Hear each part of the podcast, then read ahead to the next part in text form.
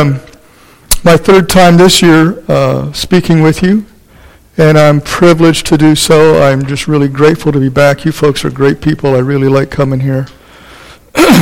and uh, I must not have scared you too much because you let me come back, so that's, that's a good thing. Just kind of as a, as a review, uh, early in the year, I, I came and I spoke to you about your tomorrow in uncertain times. Your tomorrow in uncertain times. And in that message, I talked about how God has you in his palms. He's got you covered. He's got your back. I spoke about how we are different from the world around us.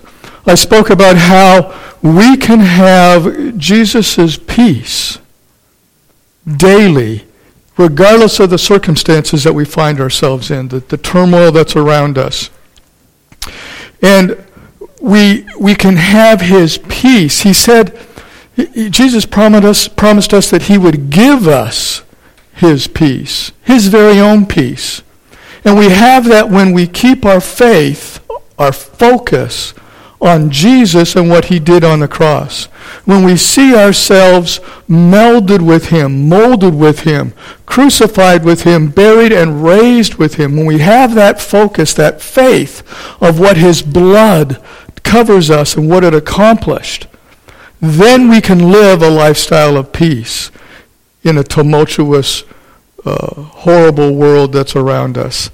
And as we, main, as we maintain that lifestyle of peace, we basically will have victory. We will become conquerors. In fact, we'll become more than conquerors, and we will get rewards in heaven. Then, towards the end of March, I came and I talked to you about a mystery, and that mystery was the rapture. And Jesus himself promised in, in John 14 that, that he would come back and pick up those believers that are on the earth at that point in time. He said that it would be quick. We call that the rapture. And we talked about where that is in Scripture. We talked about how it's going to occur and when it's going to occur.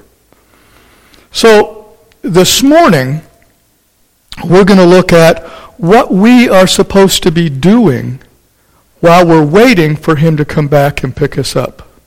We're going to look at what Jesus told us to do while we're waiting for him to return. Let me give you a little bit of background into the, the verse that we're going to, our, our, our text this morning.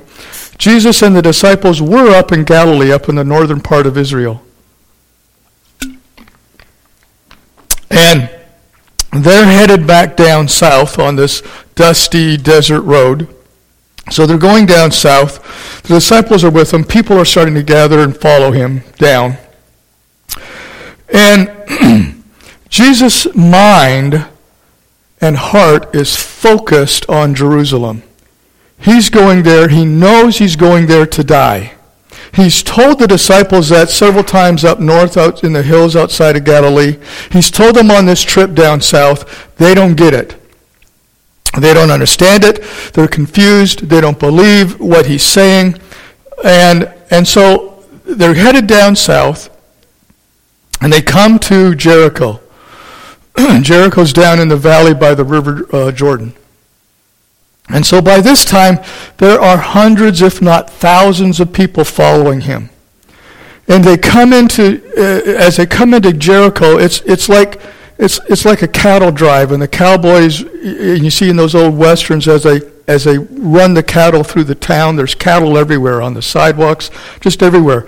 That's what it was like with the people going into, Jeru- into Jericho. Thousands of people everywhere. They get to Jericho, and then there is this little weasel of a Jewish guy called Zacchaeus. He's a little short guy. Why do I call him a weasel? The Jews considered him, they, hated him for two reasons. They considered him a traitor, a conspirator with the enemy. Why? Because he was a tax collector and he worked for the Roman Empire.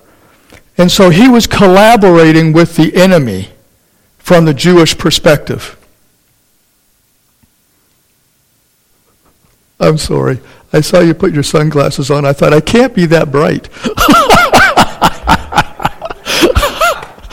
I apologize. Anyway,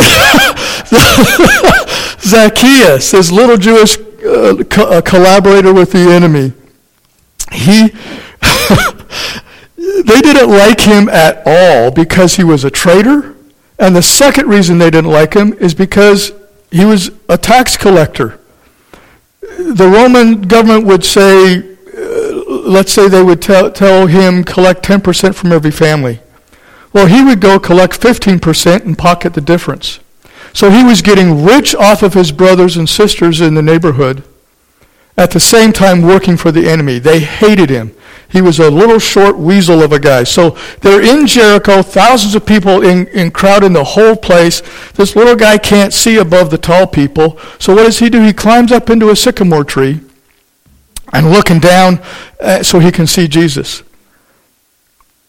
And what does Jesus do? Jesus has just been walking for seven days to get down to Jericho and Jerusalem. He's, he's hungry. And he sees this rich guy up in a tree and he says, He's got good food. I'm going to go eat with him. And he says, Zacchaeus, I'm going to eat dinner with you tonight. And so he goes and has dinner with Zacchaeus, and what happens? For some reason, Jesus saves him. He gets saved. This little weasel of a guy gets saved. Why is it that Jesus saves people that you and I don't like? Because that's his job.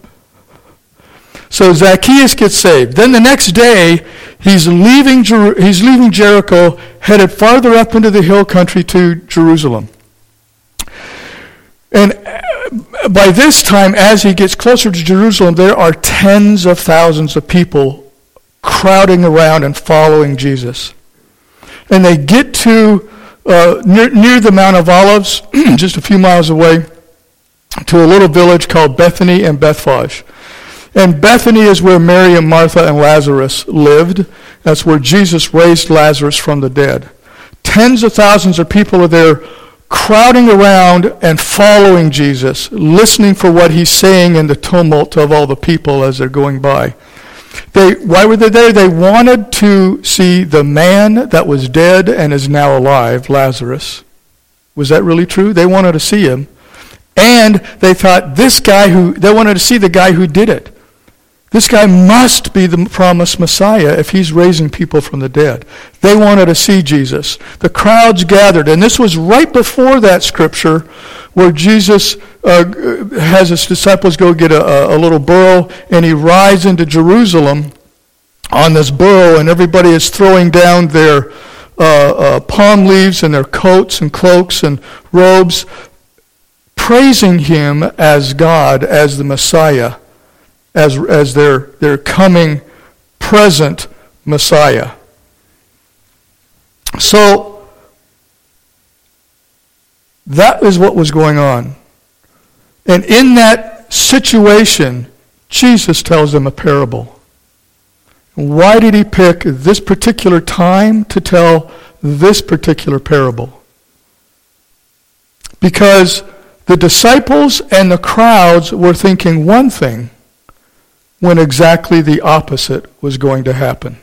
And he tells them this parable. He says, in Luke 19, verses 11 through 26, he says, As they heard these things, he proceeded to tell a parable because he was near to Jerusalem and because they supposed that the kingdom of God was going to appear immediately.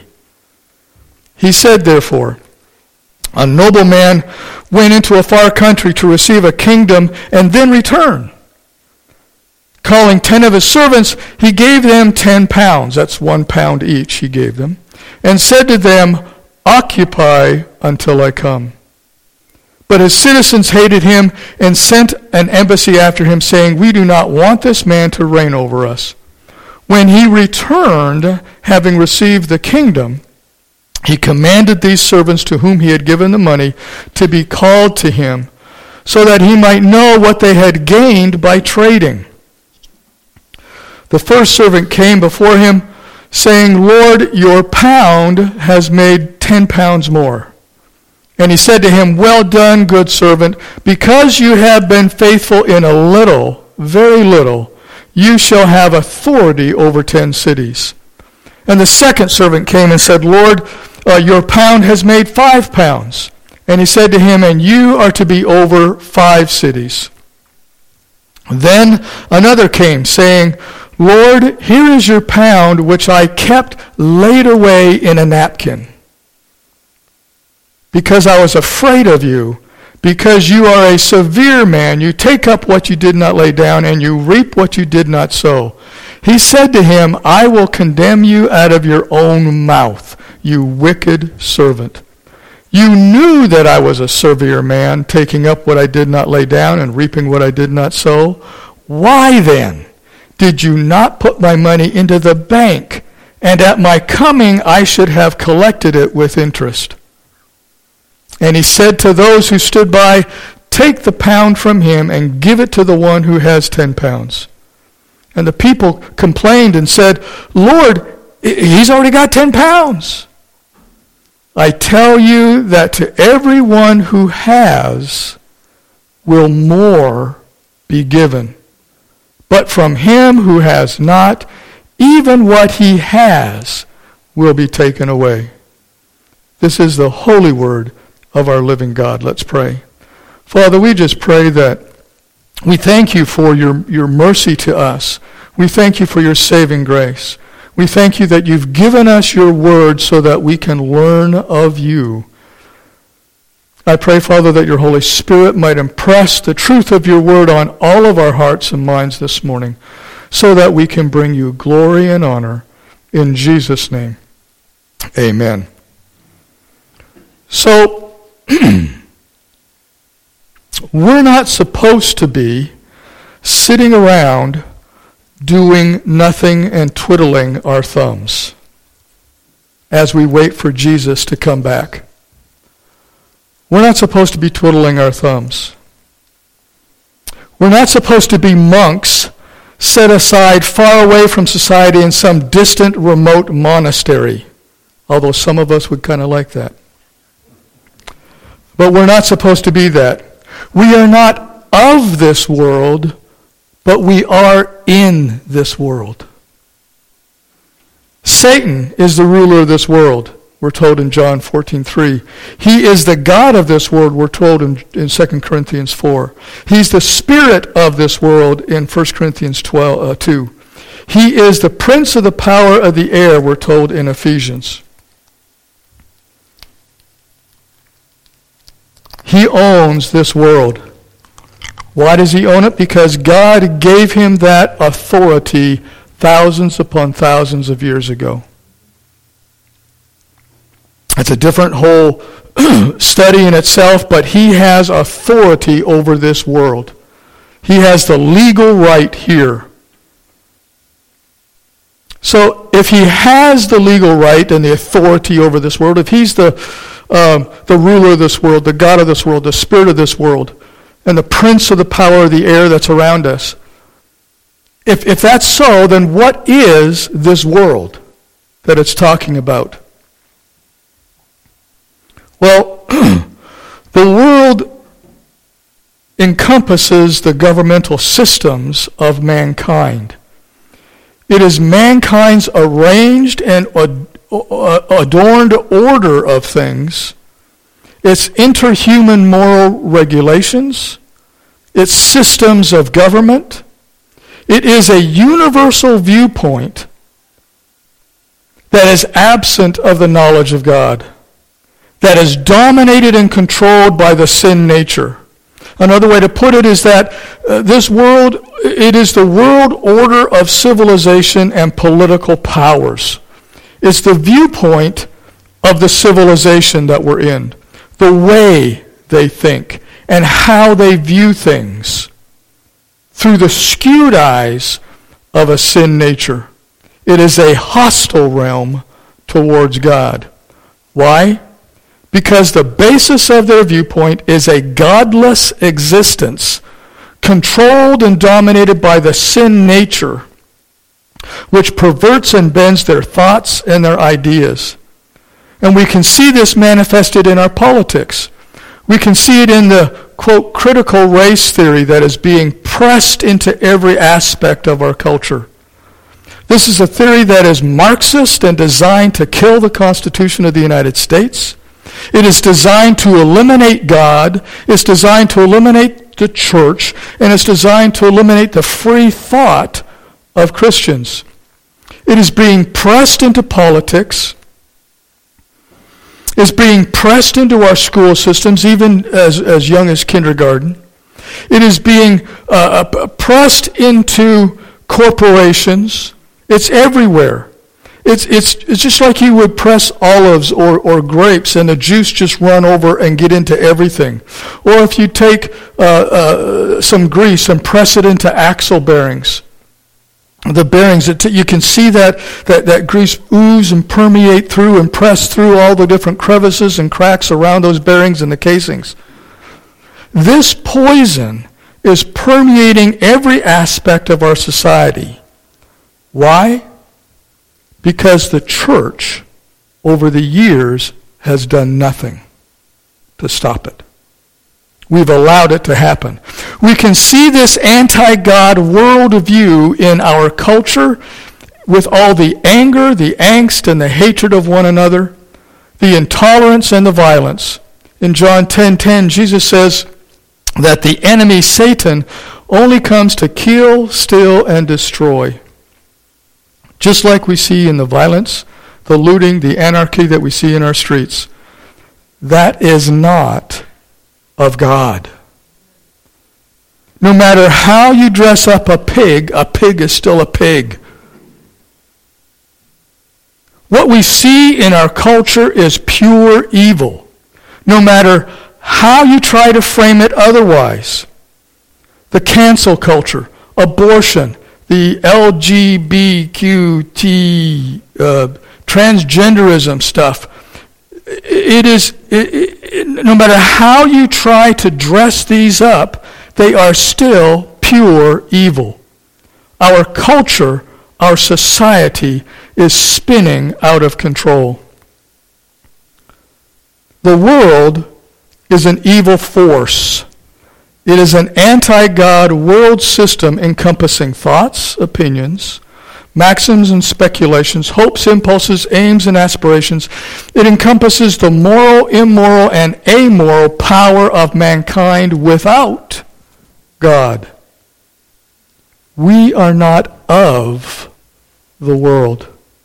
That is not us. But we are in that world. We're told that, uh, that we're not of the world in John chapters 15 and 17. In fact, Jesus himself sends us into the world in John 17, 18. And, he, and in his prayer that he's praying to God, he says, Don't take them out of the world, but protect them and keep them while they are in the world. So we are in a hostile foreign land, in a system of thought surrounded by a worldview that hates God, the one who, whom we love. So, what is to be our thought? What is to be our action? How are we, are to, how are we to interact with this world? What are we supposed to do? Well, the, Jesus tells us we're to occupy. Occupy. When I think of the word occupy, I think about a, uh, an occupying army. Uh, a military occupation is a type of effective control of one government over another t- uh, country, another territory. That's not under the, the, the sovereignty of that initial government. And they do it without the people's permission it's not a voluntary thing.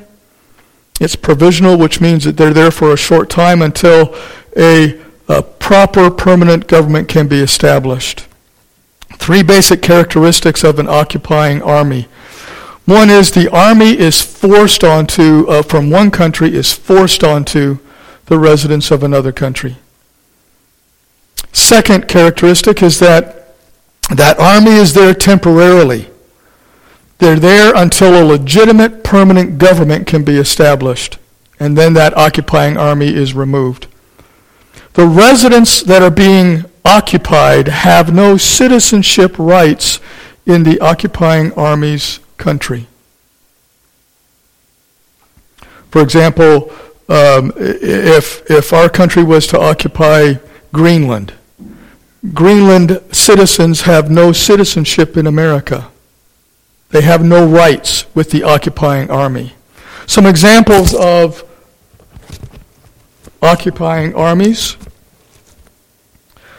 are Japan occupied Korea, uh, 1905 to 1910. Italy occupied Libya, 1911 to 1912. Serbia occupied Albania 1912 to 1913. The U.S. occupied Nicaragua from 1912 to 1933.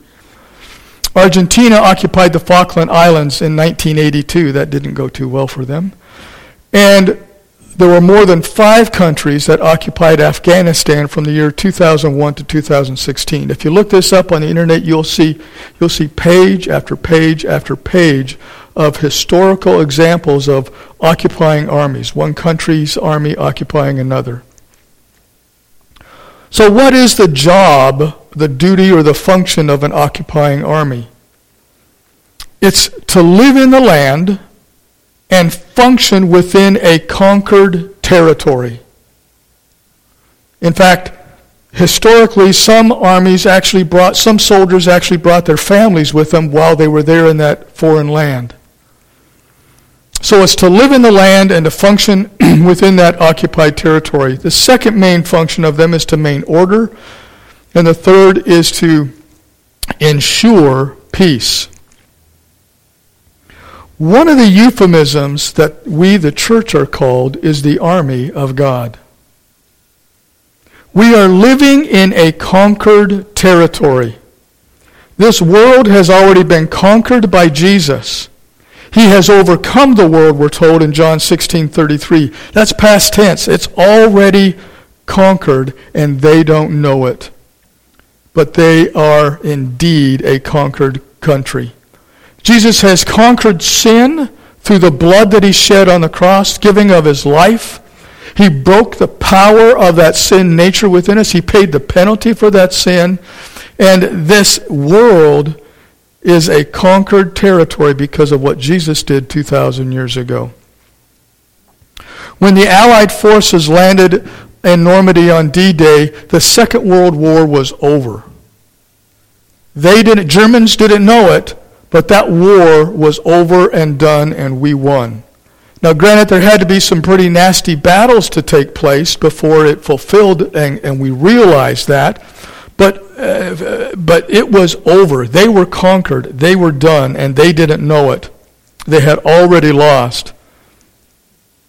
Satan and the world don't realize it yet, but they have already lost, and Jesus and us as we are in Jesus, melded with him, molded with him. Jesus and us have already won. We won because we are in Christ, melded with him, and we are partakers of his experience and his victory. Just like I shared with you before, that, that picture of the kangaroo, we are in Christ melded with him. Because, because we're in Christ, his victory is our victory.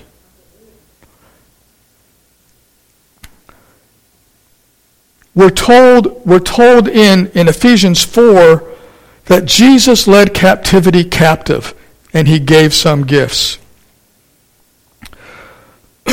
what does that mean? Before, before the cross, in Old Testament times. Old Testament saints, people who believed, who loved God, who believed in his salvation, who were looking forward to that Messiah Savior that they, what was promised. Those Old Testament saints, when they died, they went to a place called Abraham's bosom. Abraham's bosom is also called paradise. Same, two names for the same place. When Jesus was on the cross and dying that day, he turned to the thief next to him and said, Today you will be with me in paradise. Well, where and what is paradise? There are, from what we understand, there are two different separate areas of hell. One is called paradise, Abraham's bosom, which is a relatively safe place where people hang out. Before the cross, previous to the cross. And the second place in hell is Hades Sheol, is that is that burning fire, torture, nasty place. So there's two places in hell. Why did the Old Testament saints have to go hell to hell to paradise? Because their sin was not paid for. Jesus' blood, sacrifice on the cross, paid for their sin. Up to that point, they believed in the offerings, the, the, the, sacrificial offering systems. But we're told in the scripture that the blood of goats and lambs cannot take away our sin. It covers it. Atonement. It covers that sin and makes for some rudimentary, basic relationship with God. That the, shed, the, the, the blood of lambs and goats covers, atones for that sin so that we can have some sort of basic relationship, but it doesn't get rid of the sin. It's like this.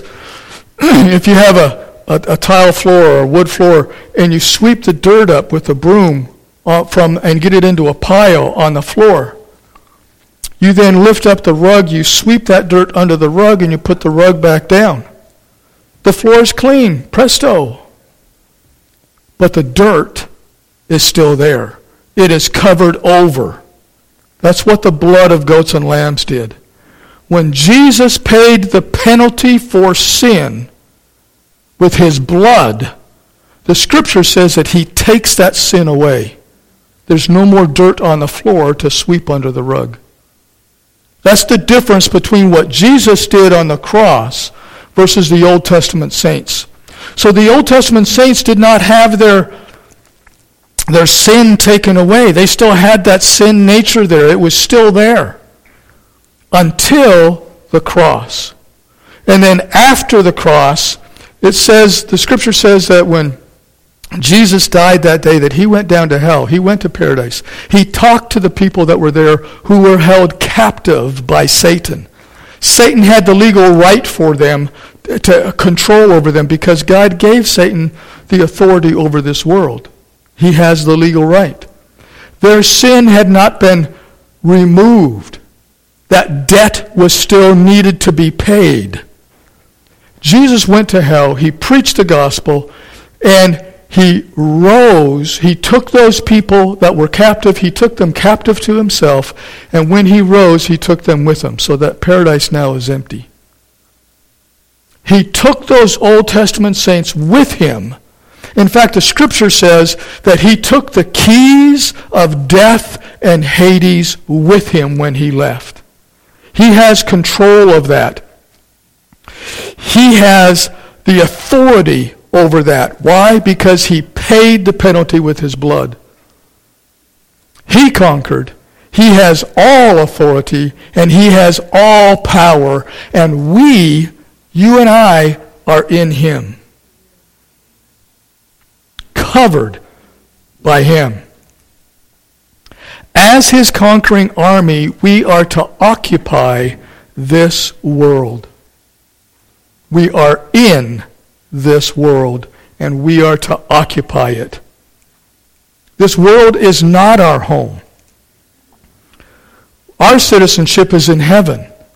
This world does not have our citizenship in heaven just like an occupying army. We are to keep order and give them peace. Well, how do we keep the order? By in boldness giving them Jesus and giving them Jesus' peace. That's what's going to change this world. Not politics, not money, not ingenuity, but the but the blood of Christ and the Holy Spirit working through people's lives. We keep the order by giving them Jesus' peace, in boldness speaking the truth, and loving people into the kingdom of God. In our, in our parable, verse 13 says, And he called his ten servants and delivered them ten pounds, that was one pound each. And he said to them, Occupy until I come. Occupy until I come. We're to occupy in boldness. Occupying armies, the soldiers, they were really arrogant in many in most situations. We're told that we're not given the spirit of fear, but we're told that we're given the spirit of power, love, and that God is with us. Just like just like the song uh, that's taken from Deuteronomy and, and Joshua. Be bold, be strong. Why? For the Lord thy God is with thee. Occupy. Occupy, the word is pragmateuomai. Say that real fast. it took me a long time to figure out how to pronounce that, by the way. It means to busy oneself to trade. It is where we get the word pragmatic or practical from. This Greek word is a verb, which means it's an action. It's you doing something. And Jesus is telling you that you're supposed to be doing something, acting. It, this verb is a plural, which means it's meant for men, women, and everybody. This verb is an aorist, which means it has a beginning and it has an end. It's temporary during that time, and it's supposed to be done completely all the time during that time, from the beginning to the end. Whatever the verb is telling us to do, we're to do it during the whole time period from beginning to end. Just like an occupying army, it is provisional, it's temporary, until a permanently replaced government comes along. In our situation, that government is God's millennial kingdom, his true government, when Jesus stays on this earth and reigns for a thousand years. This verb is an imperative verb, which means it's not a suggestion, it is a command. You occupy. To occupy has a dual application. It means, uh, just as an occupying army in a foreign land, it means that we are to live here practically, working, doing business, feeding our family, interacting in this world. But at the same time, in boldness, giving them the peace of Christ loving them into the kingdom of God. In boldness, sharing the truth about Jesus, the gospel, and how they need him. It means not being afraid to stand up for truth and purity and righteousness in a fallen anti God world. There is a reason you have the neighbors that you have. I don't live there occupy with those neighbors. Be bold enough to share the truth with them about their lost state because of the sin nature that's within and how the blood of Christ paid the penalty for that sin nature and broke the power of that sin nature within the individual and how they can live a free, abundant life in Christ Jesus because of his blood. God has you in your work situation where you are. Nobody else is there. You're there, so occupy in this manner with those people at work. In our parable, verse 12, the nobleman is, of course, Jesus. And he's going away to receive his kingdom, and he will then return to establish his millennial kingdom on this earth, the thousand years that he's going to reign on this earth. And he has the legal right to do so. Why? Because he paid the penalty for sin on the cross with his life. He broke the power of that sin nature in our lives, and his resurrection validates that and makes it, us know that it's true.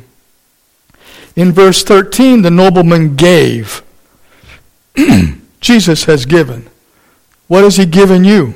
In the, in the, in the parable, the nobleman gave money a talent, a pound, a, a, a dollar bill.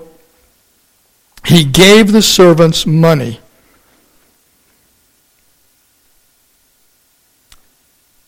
What has Jesus given you? We're told in, in Scripture, we're told that He has given us the ability to make wealth in Deuteronomy 8.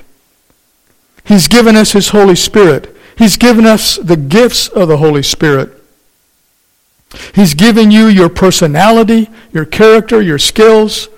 Work with these. The command is you occupy, use those in a way to bring glory to Jesus until he returns.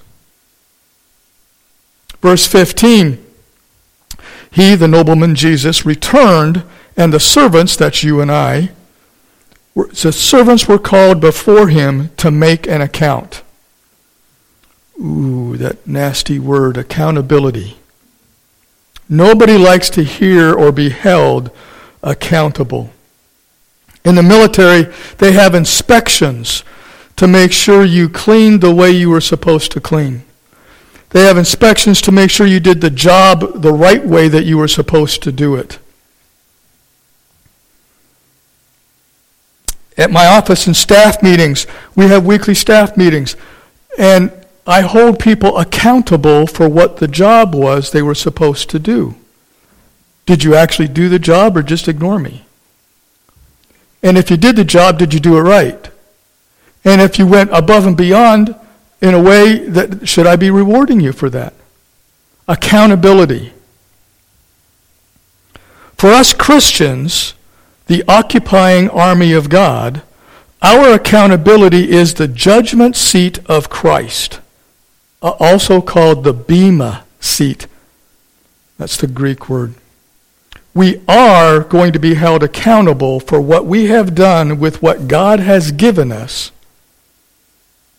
In the parable, the servants uh, each had a dollar to start with, and the one guy came and, and he multiplied his dollar to ten dollars. And the nobleman says, Then you're going to rule over ten cities. The next servant came and said, I took that dollar and I've made five dollars. And he said, well, You're going to rule over five cities. This dovetails with what I shared with you in that first sermon earlier this year that when, as conquerors, we are going to get rewarded. And one of our rewards is that we're going to be rulers, administrators, governors in Jesus' kingdom, thousand year kingdom. And we're going to be rewarded in giving that based upon what we have done now. Then the third servant came and he said, he said, I've got your dollar. And I, I wrapped it up and I just really stuck it in this drawer and kept it nice and safe for you. And, and the nobleman was really angry. And he took it away and he gave it to the one who actually did something with what God had given him.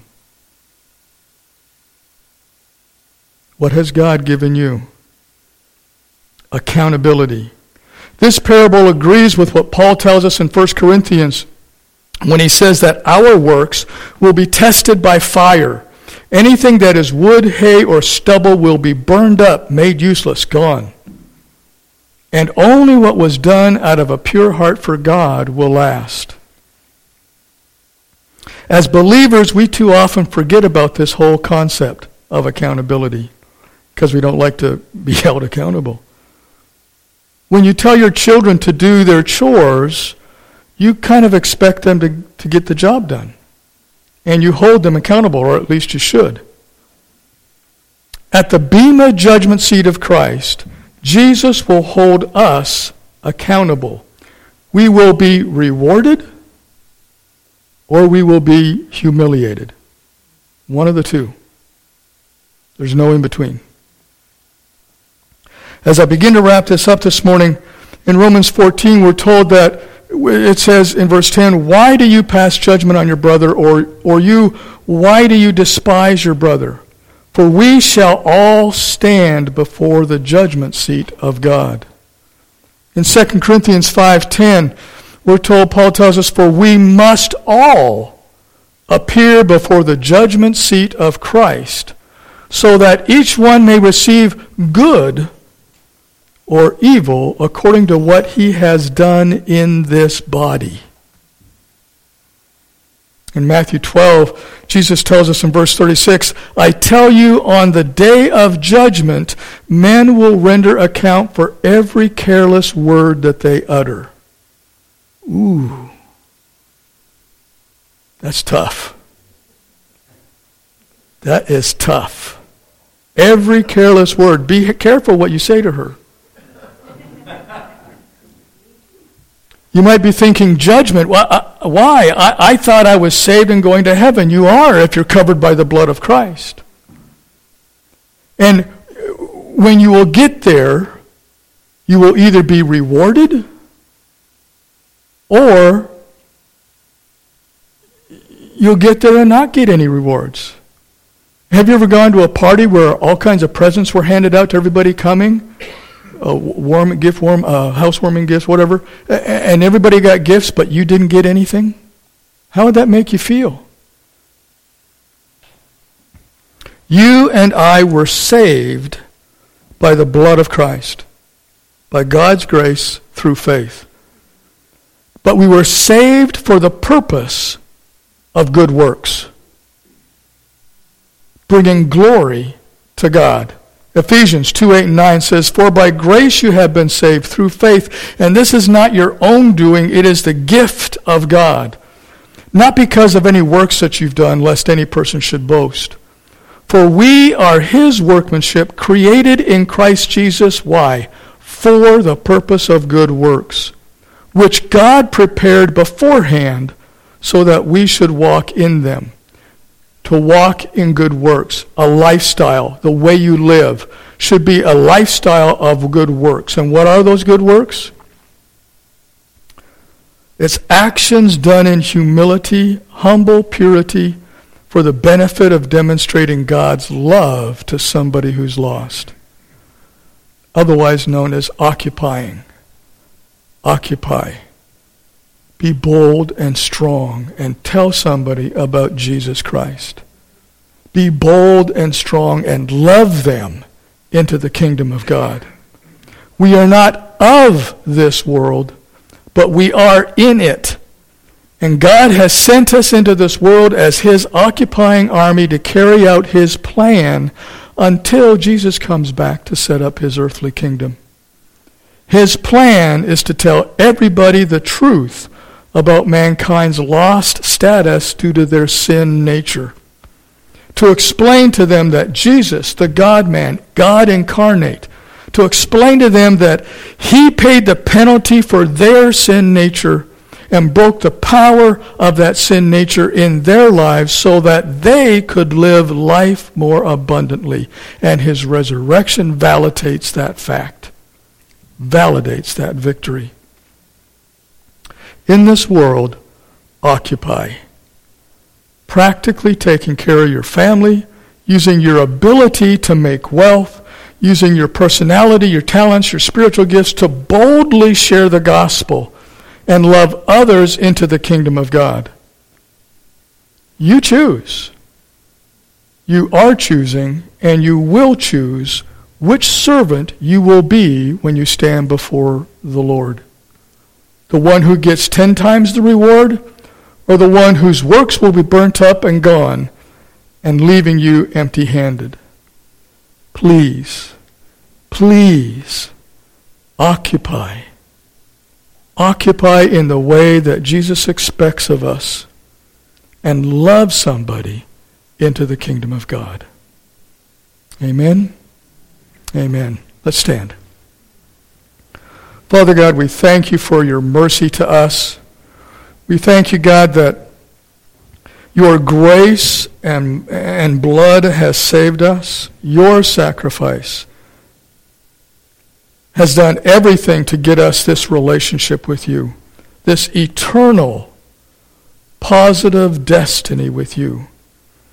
You've promised, God, an end time harvest I pray, Father, that these workers, your children here, will be partakers in that harvest and will give you increase in what you have given them. so that you can be glorified. In Jesus' holy name we pray. Amen. Amen.